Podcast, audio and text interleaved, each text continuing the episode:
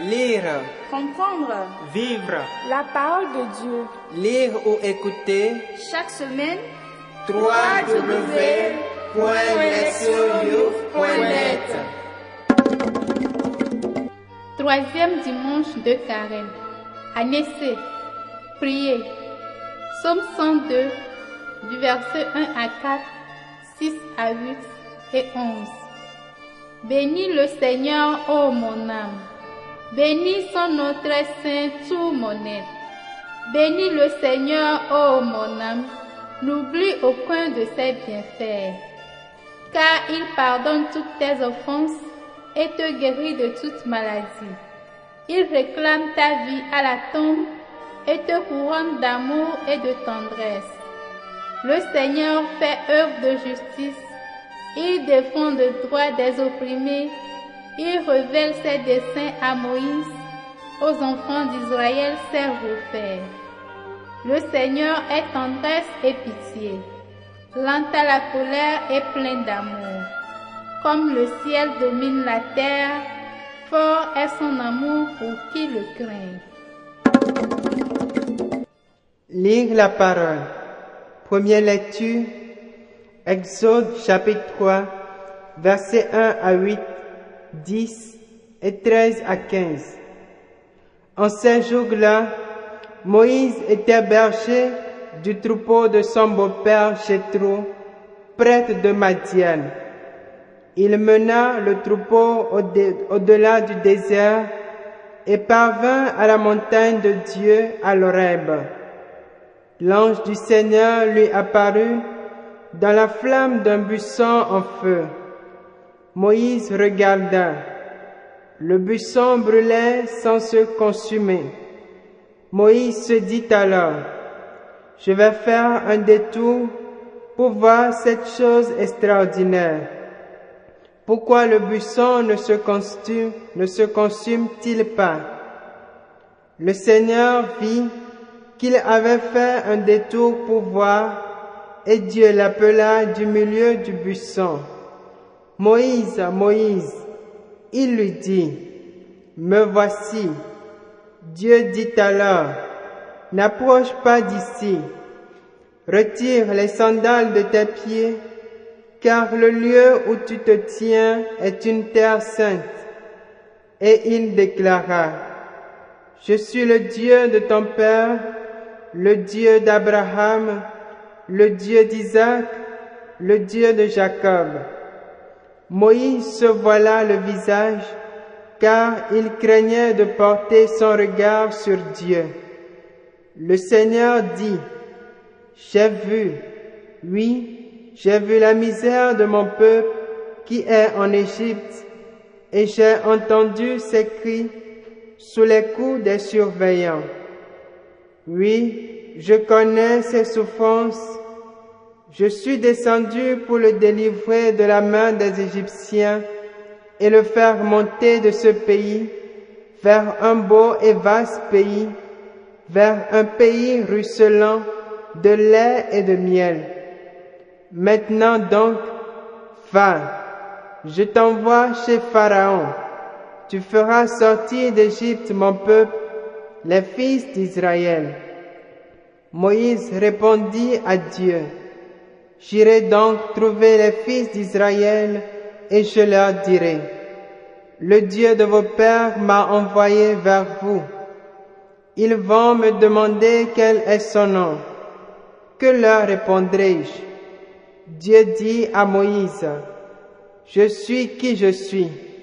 Tu parleras ainsi aux fils d'Israël. Celui qui m'a envoyé vers vous, c'est je suis. Dieu dit encore à Moïse, Tu parleras ainsi aux fils d'Israël. Celui qui m'a envoyé vers vous, c'est le Seigneur, le Dieu de vos pères, le Dieu d'Abraham, le Dieu d'Isaac, le Dieu de Jacob.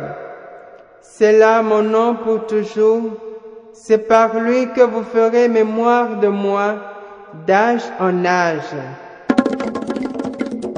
Deuxième lecture. 1 Corinthiens chapitre 10, du verset 1 à 6, 10 à 12. Frères, je ne voudrais pas vous laisser ignorer que lors de la sortie d'Égypte, nos pères étaient tous sous la protection de la nuée et que tous ont passé à travers la mer. Tous, ils ont été unis à Moïse par un baptême dans la nuée et dans la mer. Tous, ils ont mangé la même nourriture spirituelle. Tous, ils ont bu la même boisson spirituelle, car ils buvaient à un rocher spirituel qui les, qui les suivait, et ce rocher c'était le Christ. Cependant, la plupart n'ont pas su plaire à Dieu, leurs ossements en effet jonchèrent le désert. Ces événements devaient nous servir d'exemple pour nous empêcher de désirer ce qui est mal comme l'ont fait ces gens-là. Cessez de récriminer comme l'ont fait certains d'entre eux. Ils ont été exterminés. Ce qui leur est arrivé devait servir d'exemple et l'Écriture l'a raconté pour nous avertir. Nous qui nous trouvons à la fin des temps, ainsi donc, celui qui se croit solide, qu'il fasse attention à ne pas tomber. Évangile, Luc chapitre 13, versets 1 à 9. Un jour, des gens rapportèrent à Jésus l'affaire des Galiléens que Pilate avait fait massacrer, mêlant leur sang à celui des sacrifices qu'ils offraient. Jésus leur répondit, Pensez-vous que ces Galiléens étaient de plus grands pécheurs que tous les autres Galiléens pour avoir subi un tel sort? Eh bien, je vous dis, pas du tout. Mais si vous ne vous convertissez pas, vous périrez tous de même. Et ces dix-huit personnes tuées par la chute de la tour de Siloé, pensez-vous qu'elles étaient plus coupables que tous les autres habitants de Jérusalem? Eh bien, je vous dis, pas du tout.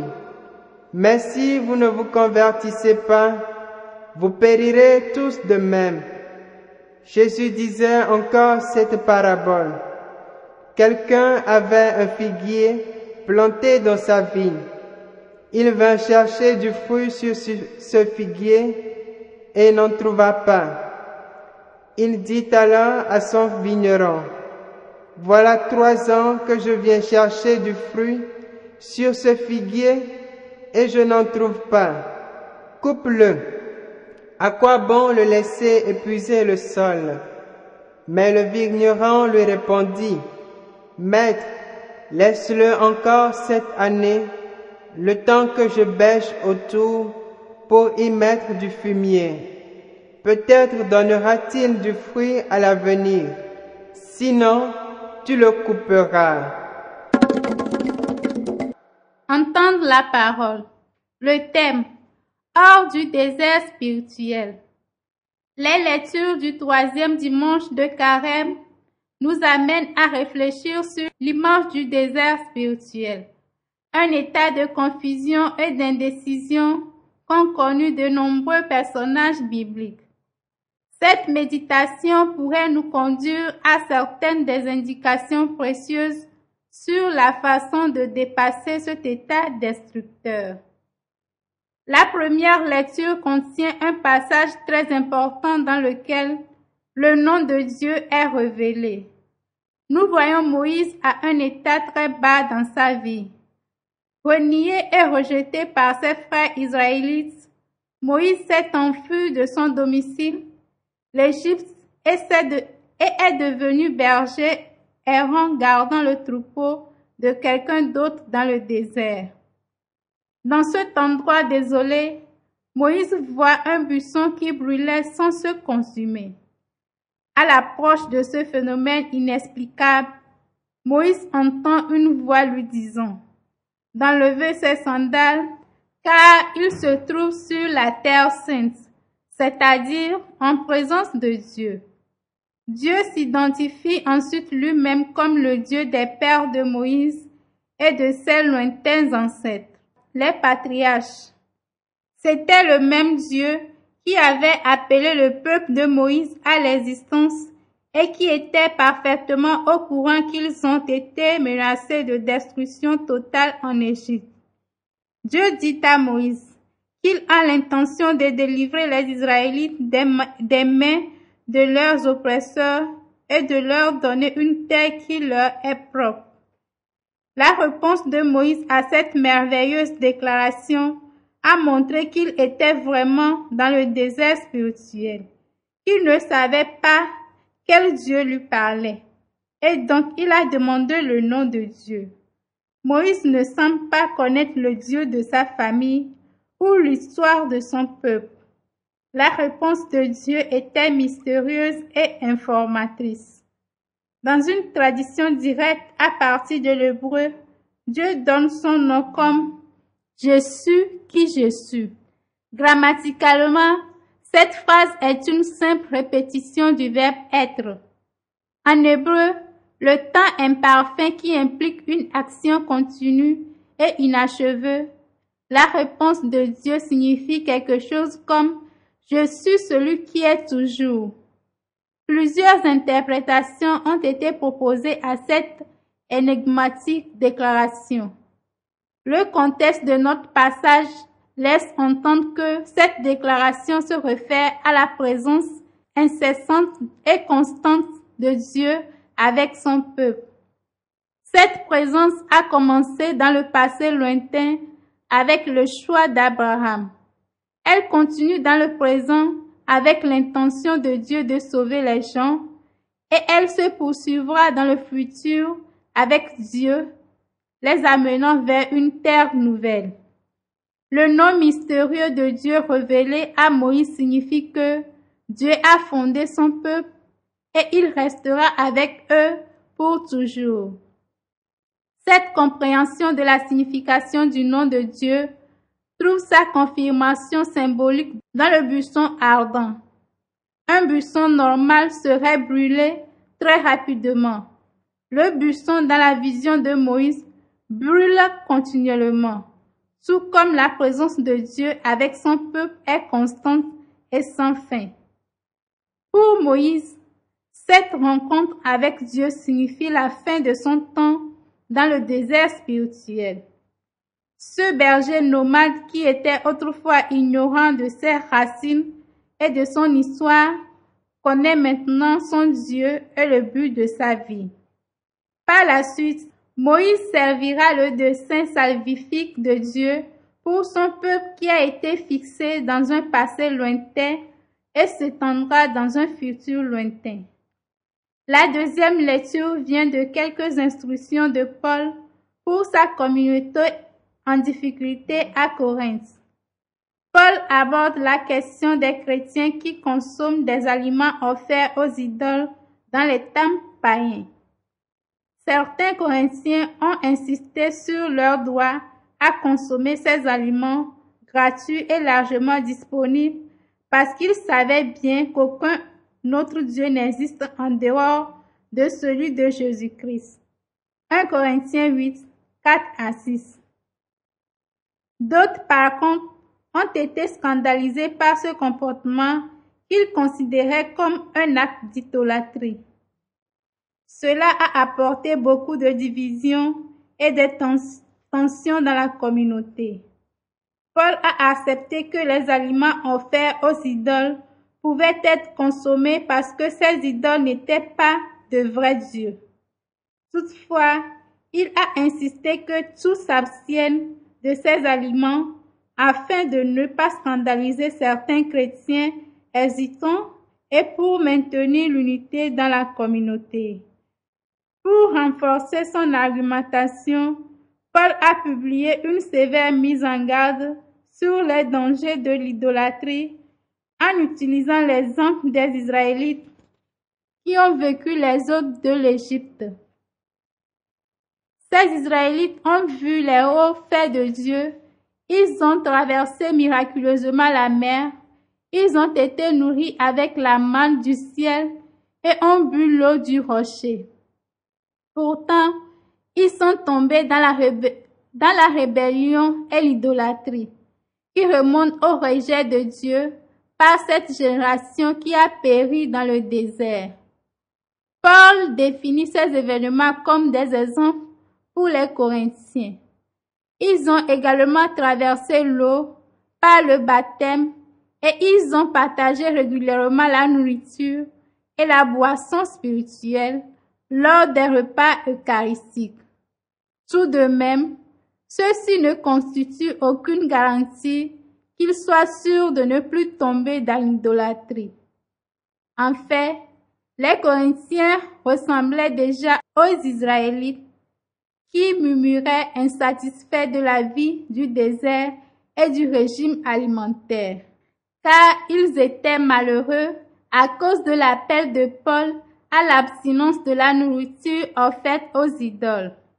Par le biais de ces rappels, Paul a averti ses bien-aimés corinthiens que la participation insouciante au repas offert aux idoles les met en danger de retomber dans l'idolâtrie. Avant leur conversion, ils ont été dans le désert spirituel en croyant aux plusieurs dieux et participant à des fêtes et rituels païens. Ils avaient été conduits hors de cette nature sauvage à travers le don de la foi dans le seul vrai Dieu. Ils doivent préserver maintenant soigneusement ce don en restant à l'écart de toute forme d'idolâtrie, de peur qu'ils pourraient être tentés d'y retomber. La lecture de l'Évangile commence par décrire deux événements aléatoires et tragiques. Le premier fut un massacre de certains innocents pèlerins galiléens par Ponce Pilate. Le second était un effondrement soudain de la tour de Siloé à Jérusalem qui a tué 18 personnes. Toutes ces victimes étaient des gens ordinaires décédés subitement sans être préparés à la mort. La deuxième partie du passage contient l'histoire d'un figuier menacé de destruction par son propriétaire. Le jardinier que représente Jésus plaide auprès du propriétaire pour donner à l'arbre une dernière chance de porter des fruits et puis ne ménage aucun effort pour aider le figuier à produire le fruit désiré. La combinaison de ces histoires livre un message clair. Ce message s'adresse en particulier à ceux qui ont été témoins du ministère de Jésus ont entendu ces paroles, ont vu ces actes, mais restent, encore indécis quant à l'opportunité de croire en lui ou pas. Ils vivaient dans le désert spirituel d'indécision, ce qui signifie être mal préparé pour la mort. Tout comme les pèlerins galiléens et les passants à Jérusalem, cela veut dire être stérile comme le figuier dans l'histoire de Jésus. Sortir du désert spirituel consiste à porter ses fruits pour Dieu par la repentance qui signifie accepter et suivre Jésus comme le Messie de Dieu. Et ce repentir ne, ne peut pas être reporté. La liturgie de ce jour montre quelques, quelques exemples de sortie du désert spirituel. Moïse a été dirigé hors de son désert d'ignorance par la révélation de Dieu. Les Corinthiens ont été amenés hors du désert de l'idolâtrie par le don de la foi dans le Christ et le don d'une communauté chrétienne. Beaucoup de ceux qui ont vu et entendu Jésus sont restés dans le désert spirituel d'indécision. Jésus met en garde contre le fait de rester dans un tel état, insistant sur la repentance comme un moyen de porter des fruits pour Dieu et de se préparer à rencontrer Dieu quand viendra la mort. Ceux qui font leur chemin du désert spirituel peuvent véritablement se réjouir avec le psalmiste et dire avec confiance, Bénis le Seigneur, ô mon âme, bénis son notre saint, tout mon être. Écoutez la parole de Dieu. Les critiques de la religion posent souvent des questions incisives quand ils font référence à des événements de l'histoire mondiale. Où était Dieu quand le World Trade Center a été détruit et de nombreuses personnes ont été tuées? Où était Dieu quand les nazis ont mené l'Holocauste? Des Juifs innombrables? Où était Dieu quand d'innombrables Africains ont été envoyés comme esclaves vers l'Amérique et les Caraïbes? Où était Dieu quand Pilate avait mêlé le sang de quelques Galiléens avec leurs sacrifices? Nous posons aussi souvent les mêmes questions sur un plan très personnel. Où était Dieu quand mes parents sont morts? Où était Dieu quand j'ai été abusé ou laissé seul dans une situation désespérée? Où était Dieu quand? Où était Dieu quand? Il y a un temps de désert dans toutes les époques de l'histoire humaine, tant sur le niveau individuel que communautaire. Il est souvent caractérisé par un sentiment d'abandon et de vacuité. C'est une période de recherche, de réponses et de solutions. Dans cette période momentanée de- des ténèbres, émerge une étincelle du feu divin, souvent des lieux, souvent dans des lieux improbables. Une réponse réconfortante à toutes les questions ci-dessus est livrée dans notre première lecture. Dieu dit à Moïse, J'ai vu la misère de mon peuple qui est en Égypte. Dieu a vu la misère des Israélites en Égypte et a envoyé Moïse pour une mission de sauvetage. Bien que lui-même traversait son propre désert spirituel, Moïse devait partir dans la foi et accomplir la mission. Ce faisant, il a été conduit hors de son milieu habituel. Dieu voit chaque misère et choisit d'agir, faisant lever un peuple de foi à chaque génération pour répondre à la crise qui l'engloutit. Il a fallu des gens de foi pour apporter un soulagement et du soutien aux victimes du World Trade Center.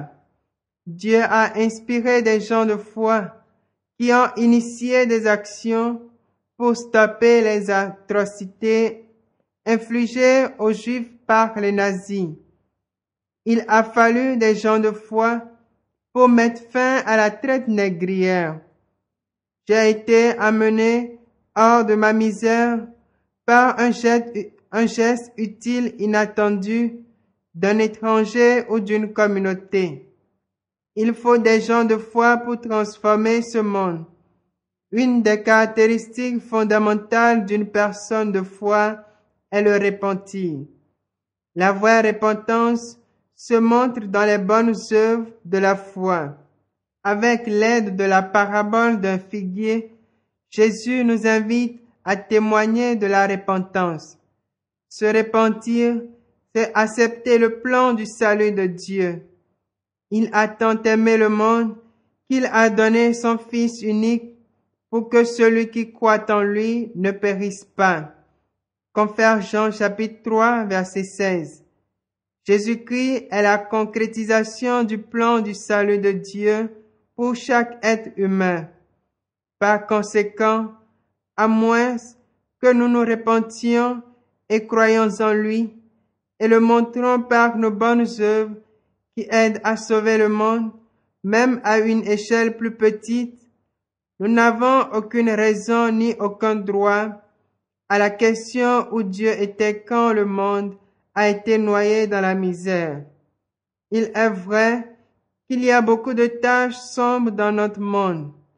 Cependant, il y a un proverbe qui dit qu'il vaut mieux allumer une bougie que maudire l'obscurité.